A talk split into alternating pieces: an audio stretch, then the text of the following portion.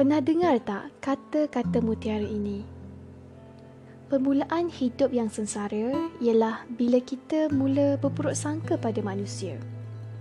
Dan kemuncak hidup yang sengsara ialah bila mana kita mula berburuk sangka pada Allah. Cuba kita jadi permahati diri sendiri sepanjang minggu ini. Cuba lihat apa yang kita fikirkan. Berapa kali kita ada prasangka buruk pada orang lain? Setiap kali terjadi konflik atau cabaran dengan keluarga atau rakan sekerja, berapa kali kita rasa kita yang betul dan mereka yang salah? Tanpa sedar, kita buat andaian-andaian yang negatif. Kita rasa dia fikir buruk pasal kita lah. Kita rasa dia sombong lah. Kita rasa dia yang patut berubah. Kita ni semua benda nak kritik orang. Kalau mengikut psikologi, apa sahaja kritikan negatif yang kita beri pada orang lain sebenarnya itulah cerminan pada kelemahan kita sendiri. Apa sahaja kekurangan yang kita nampak pada orang lain itulah kelemahan yang sebenarnya ada dalam diri kita sendiri. Dan tahu tak? Sebenarnya Allah dah bagi amaran keras tentang prasangka buruk. Allah berfirman dalam surah Al-Hujurat ayat ke-12.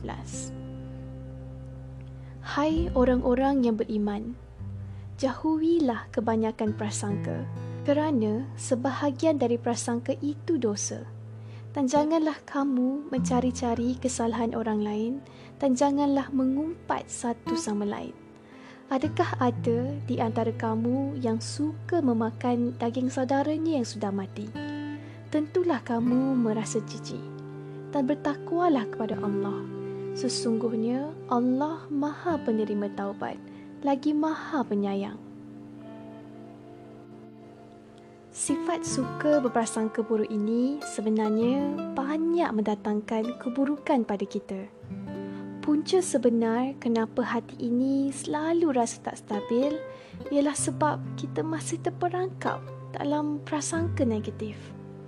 Setiap kali terjadi apa-apa yang kita kurang senang, kita mula salahkan keadaan sekeliling.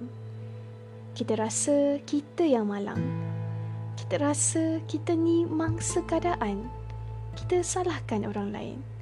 Kita mempersoalkan kenapa kita jumpa orang macam ini. Kenapa benda ni jadi pada kita? Kawan-kawan, kita kena hati-hati. Sebab bila mana kita mula mempersoalkan takdir, bila mana kita rasa dunia ni tidak adil, tandanya kita kurang yakin dengan kadar dan kadar. Kita lupa semua yang berlaku sama ada kita suka atau tidak suka berlaku atas izin Allah. Jadi, kalau kita mula menyalahkan takdir, takut-takut hati kita ini sudah mula berprasangka buruk pada Allah. Jadi, kita kena istighfar banyak-banyak. Sebab kemuncak hati yang sengsara ialah bila mana kita mula berprasangka buruk pada Allah. Padahal Allah Maha Suci, Allah Maha Penyayang, Allah Maha Pemurah kita kena yakin segala yang terjadi Allah dah aturkan dengan sangat teliti. Kita kena yakin yang Allah nak bagi kebaikan pada kita. Bila kita sedar yang prasangka-prasangka buruk ini sebenarnya mendatangkan banyak keburukan di dunia dan di akhirat. Kita akan jadi lagi berhati-hati. Jadi, Jom kita katakan pada diri kita hari ini. Saya memilih untuk berprasangka baik pada semua orang. Mencari kebaikan semua orang. Bukannya mencari kesalahan mereka. Dan saya memilih untuk mencari kebaikan dalam setiap ujian yang Allah kurniakan pada saya.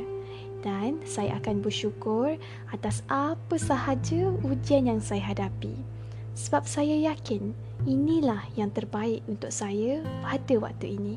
InsyaAllah.